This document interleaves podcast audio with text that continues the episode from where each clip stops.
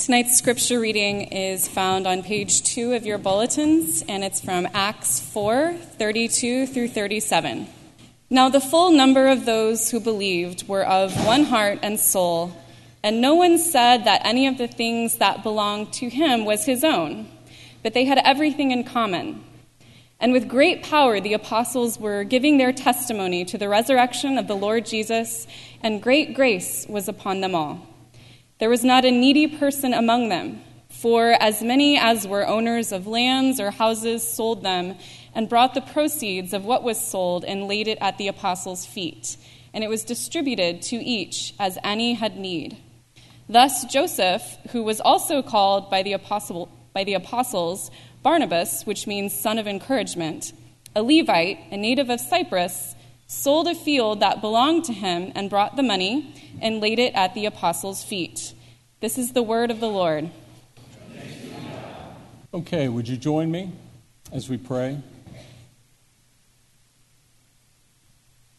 God, we thank you for the way you've been present throughout this entire service through the words that have been said, the presence of the people next to us, the songs. And we pray now as we spend time thinking about your living word, we ask that you would do supernatural things for everybody here. In Christ's name, amen.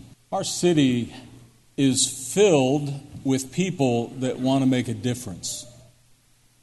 Many, many people come for that purpose. Maybe it's a difference here, maybe it's a difference in the nation, it's a difference in the larger world. They labor long and hard for causes such as homelessness, education, poverty. Our church is one of those organizations. And so, if that's something you have interest in, it's hard not to hear that passage read and have it not capture your imagination of that sort of community. That's why we're in the game, because it's a glimpse of the world that we want. It's a glimpse of the world that we desire and we sweat and we labor for and labor toward. But how do we get it, right? That's the big question. Is it a nascent form of socialism and communism? Is that what we have here? Well, most likely not, because they are volunteering their stuff and they own their stuff. Is it we just got to be a lot better in telling our kids that they need to share? Well, it's probably more than that, right?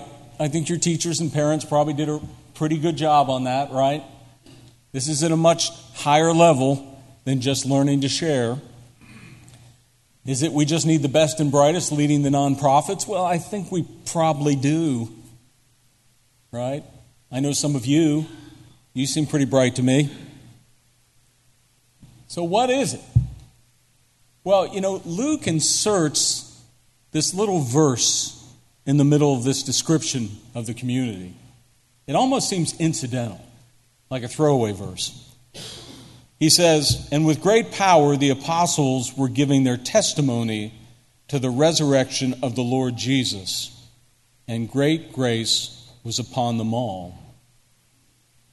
What Luke is saying is that the testimony that God had come in the flesh, that God had come to give himself for us, and that God had risen from the dead, that was the ignition for the social reform. That's what caused the social change.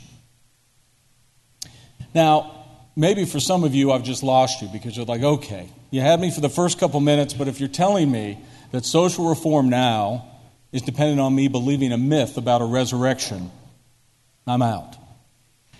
And even believing Christians struggle with this idea. Well, let me just put an idea before you turn off.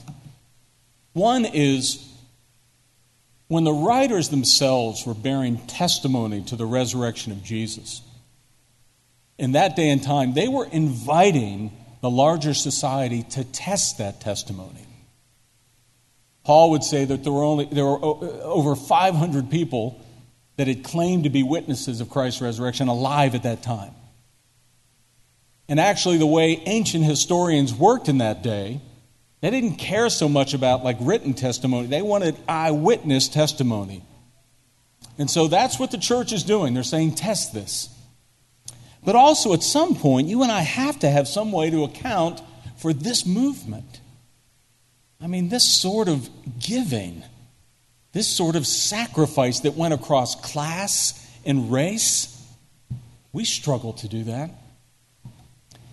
And really, it speaks more widely to the transformation of these followers. If we had time and if you were with us throughout Holy Week, you would know that these were the very people that just days before had fled from Jesus.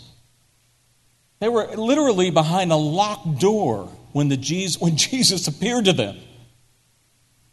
And yet, you find after that encounter, something changes to the point where they enter into the public square, they become bold, and many of them become martyred. The resurrection was the transforming point. And it was the event that spawned this sort of generosity and unity. And so let's just take a few minutes and think about that together. How does belief in the resurrection of Jesus Christ produce generosity? Now, the longest, most in depth reflection on the resurrection of Jesus we have is in 1 Corinthians chapter 15. It's one of the letters the Apostle Paul wrote. And in it, he talks about not only the fact of the resurrection, but he goes into the implications of it. And as he's concluding his argument, he says these things. He says, Well, first of all, you need to know that the kingdom of this world, the kingdom of God, rather, includes this world, but it also goes beyond. It, it includes the perishable world, but it also is an imperishable world. And the problem you and I have is we are perishable, we are mortal, and we can't obtain that world. You can't get there. But the problem, he says, is not just mortality, it's morality. Because in Christian theology, you have to understand that death is just not a state, it's a sentence. Death is actually a penalty for all those that transgress the great law of loving God with everything you got and loving your neighbor just as much as you'd love yourself. Now, theoretically, we all know that's good stuff. Even if you're not a believer in your God, we say, well, no, I guess it's a good thing if God exists, you would love him. But you do know that we ought to love each other a lot better than we do and here we are in this room. All of us are repeat offenders. There we go. All of us are repeat offenders. But this is where the goodness of the gospel comes. Because we're then told that God's response isn't just death for us, that God, rich in his mercy, at an unimaginable cost to himself, comes in person as a sacrifice and an atonement to take the penalty and judgment, and then he rises from the dead, which is the receipt that God received it. And this then leads Paul to this grand part of 1 Corinthians 15. In fact, I love when God orchestrates the music with passages I've chosen that Andrew and Cheryl don't even know I'm choosing. Over and over, we were singing this. Death is swallowed up in victory. Oh, death, where is your victory? O death, where is your sting? The sting of death is sin, and the power of sin is the law, being judged for sin. But thanks be to God who gives us the victory through our Lord Jesus Christ. So, this is the cheer of Christians. That they, because the Son of God has come for them, they can not only cheer and say, Yes, I have victory over death, but did you catch this? This is actually standing before death and mocking it. Now, I wouldn't, I wouldn't recommend you doing that apart from Jesus. Right? And most of, most of the fables and stories we have, whenever, you know, death shows up like it does with the, the skull and the, what, the scabbard and all that stuff, no one's sort of going like this, right? No one's acting bold. Only the person that's risen from the dead can mock it. Martin Luther once said if, if Jesus, you know, there's a big controversy. Did Jesus, as the Apostles' Creed goes, did he descend into hell literally, or, or, you know, didn't he? I don't believe he did. But Luther said if he descended into hell, he did it to thumb his nose at the devil and to rise again at the penalty. So this is where Paul takes us, right? This climax. Now, where would you imagine his thought would go next? I mean, I would think it would be heaven. I would think it may be endurance. But you know what he talks about immediately after that? Financial generosity. That's where he goes next. After that peak of the resurrection, he talks to the Corinthians church about making a contribution to a fund to help uh, Jewish Christians in Jerusalem who are suffering. The resurrection leads Paul to financial generosity. Now, I think that puzzles us. Yet, the more we begin to understand resurrection, the, the more we begin to get why. And let me say this Isn't it so that one of the chief reasons, or the chief reason rather, that you and I resort to materialism and possessions is fear of death. That's really what's behind it. What's behind materialism? It's fear of death. Um, psychologists that work with people that hoard, you know, that hoard their possessions and can't get rid of them, they've identified that one of the primary reasons they do that is they believe that they can insulate themselves from danger of the outside world through possessions. Those possessions are really for them like a fortress, a shield. And it works the same way with you and I. With our possessions and the things we have, we somehow get this feeling maybe it's going to protect me from what's ahead. But also, possessions give us a sense that we can be new, right? A cliche of the middle aged man that buys the brand new motorcycle, right? This idea that if I get something young and new, it'll make me feel young. And you don't have to be middle aged to experience it. You know, uh, those of us, maybe you've had the experience when you feel down a little bit. And you just are able to go to Amazon, right? And you buy something new. And if I buy something new, it makes me feel new. I mean, that button's just like a mini resurrection. You know, I just keep hitting it. It's going to make me feel new, it's going to make me feel alive. But you see, the resurrection, once it gets into our mind and heart, it enables us to release that. We no longer have to hold to that false facade, that false fortress. We no longer have to keep hitting that button to make ourselves new because we've been made anew and we release our possessions for good. That's what's happening in this passage. And it results as well in a more generous and communal community. That's redundant, but here it says they held everything in common. Now, I, I was reading this uh, article in the Atlantic magazine, and it was uh, on the history of sharing.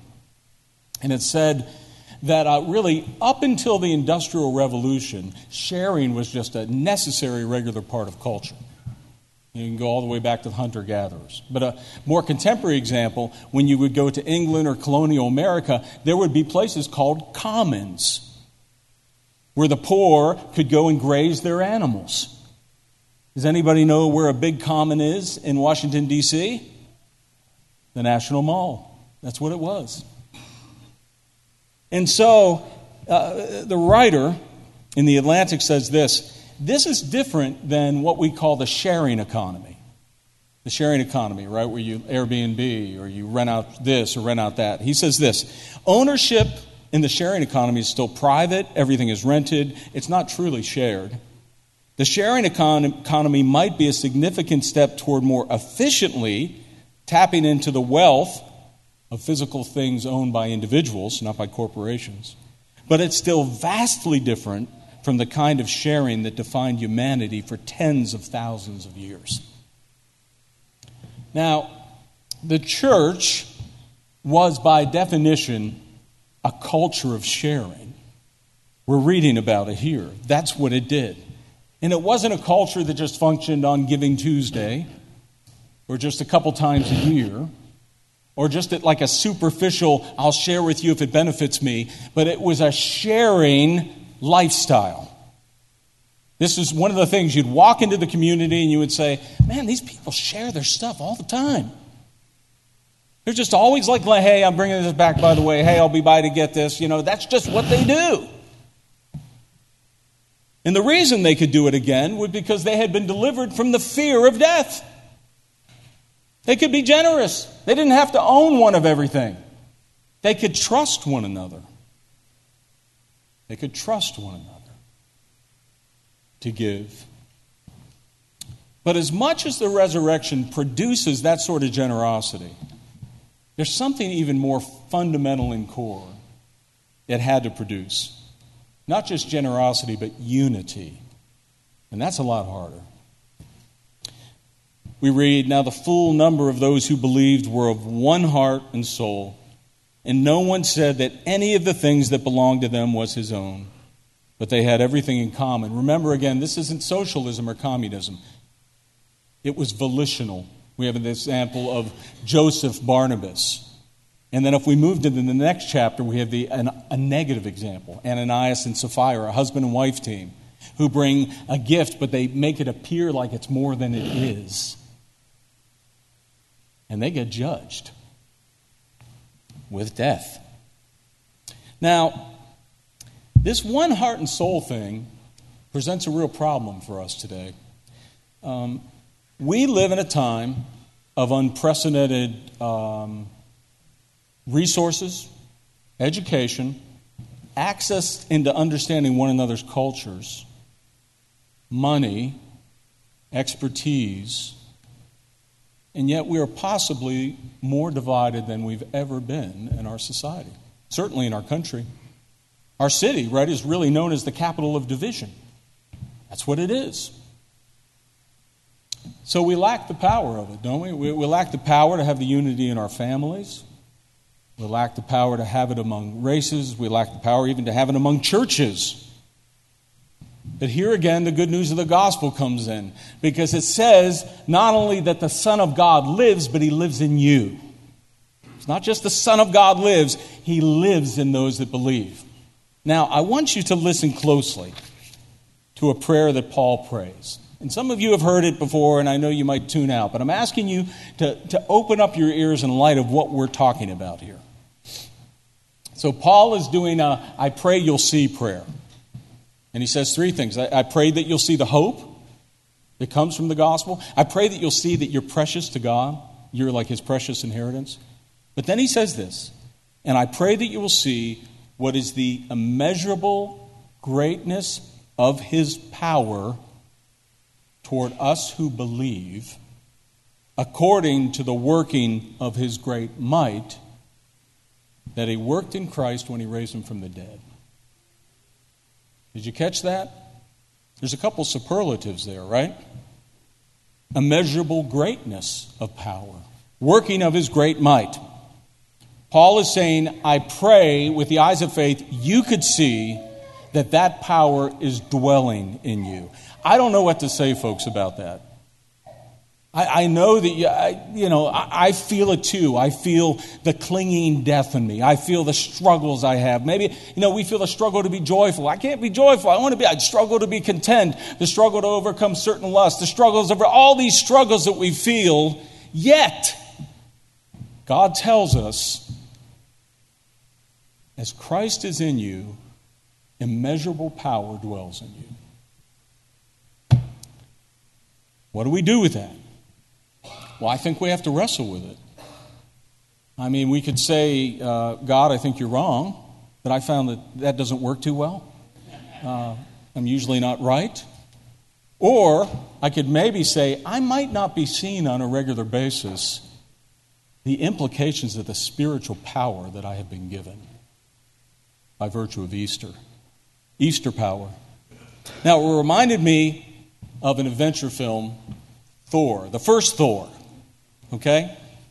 And uh, there's, toward the end of the movie, you know, um, he is out of his Thor costume stuff because his natural powers are his hammer's gone, he's gone, and he's just kind of dressed kind of like I wish I could look. You know, he's dressed, he's you know he's he's got these jeans, he's just a loose T-shirt, and of course you know he's a really handsome fella and looks great. And so anyway, but you know his his teammates are down on the count. They can't. He he only has one choice. He has to face the destroyer.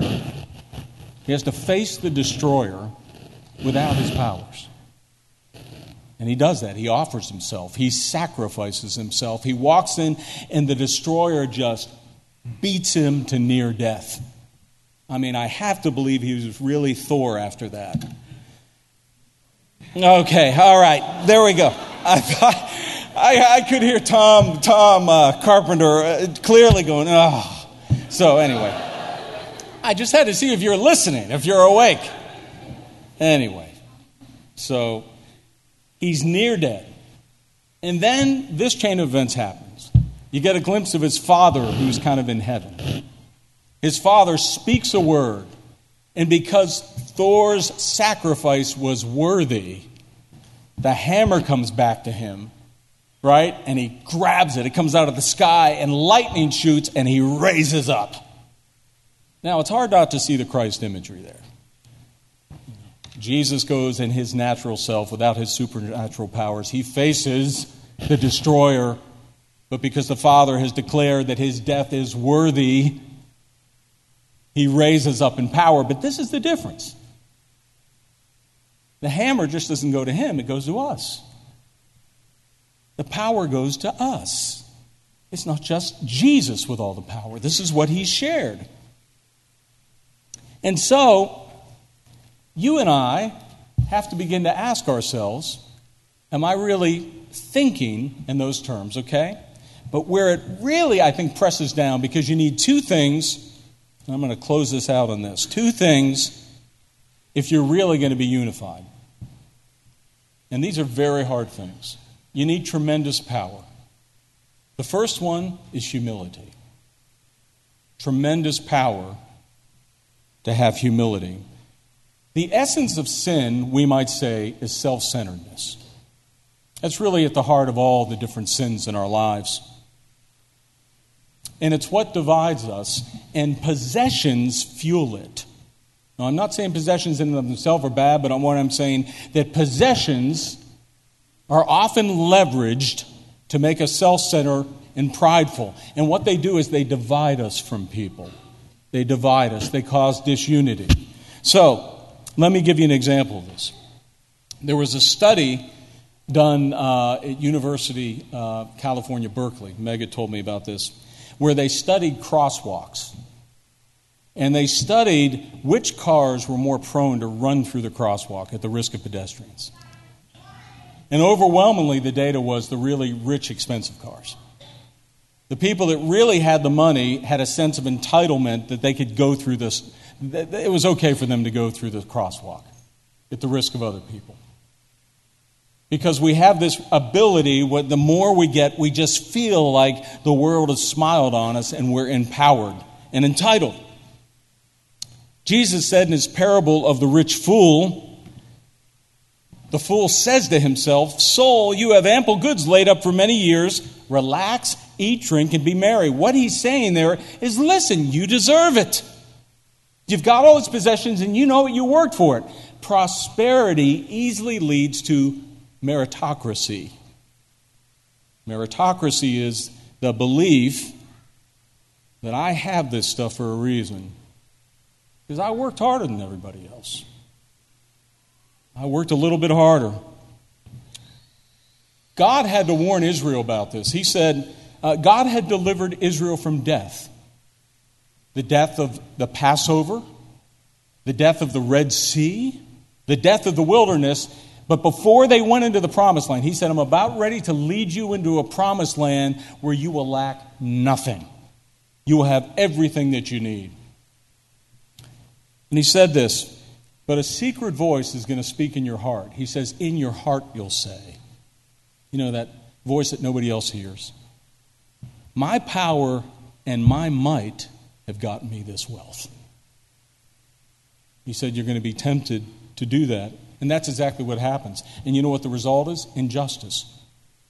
The society becomes unjust. The poor are oppressed, orphans are oppressed, widows are oppressed because of a sense of entitlement. So, how does the resurrection disarm that? Well, eh, just the very fact of the resurrection tells me that I have embraced the fact that I was dead. I was dead in sin, dead in self centeredness, dead in injustice, in selfishness. Even my good days and the things I do, I do them for myself. Even after I've helped someone, there's this secret aren't I great? Toxic. I was dead and I got raised to life, and it was not by myself, it was by the Son of God, by grace, as the passage says. The power of resurrection by grace. And at that point, I look at my stuff differently. I look at it with humility. And I share it, and the way I relate to people in society is different. But there's a second part of this, too. Finally, it's not just we need power for humility, we need great power just to feel secure. Because we do so much stuff out of anxiety and security. Now, Paul is giving some instructions to Timothy, and he's basically saying he's giving him the ingredients how to be an Acts 4 community. Because he wants more of the Acts 4 communities. And he says, you know, to those that have resources, which would be most of us in the room, I want you to be rich in good works, generous, and ready to share. That's Acts 4. But then he tells us how you get there. Two things. He says, first of all, I want you to set your hope not on your possessions, but on your provider, who gives you everything for your enjoyment. I think it's wonderful that God says in that passage, by the way, I'm glad you enjoy the stuff you've been given. We need to know that. You know, it's easy to swing to the other side and think, well, I'm supposed to feel guilty for every good gift. Every good gift that God has given you is to be consecrated with thanksgiving. One of the ways that'll keep you and I away from materialism and going to possessions is when we give thanks for things.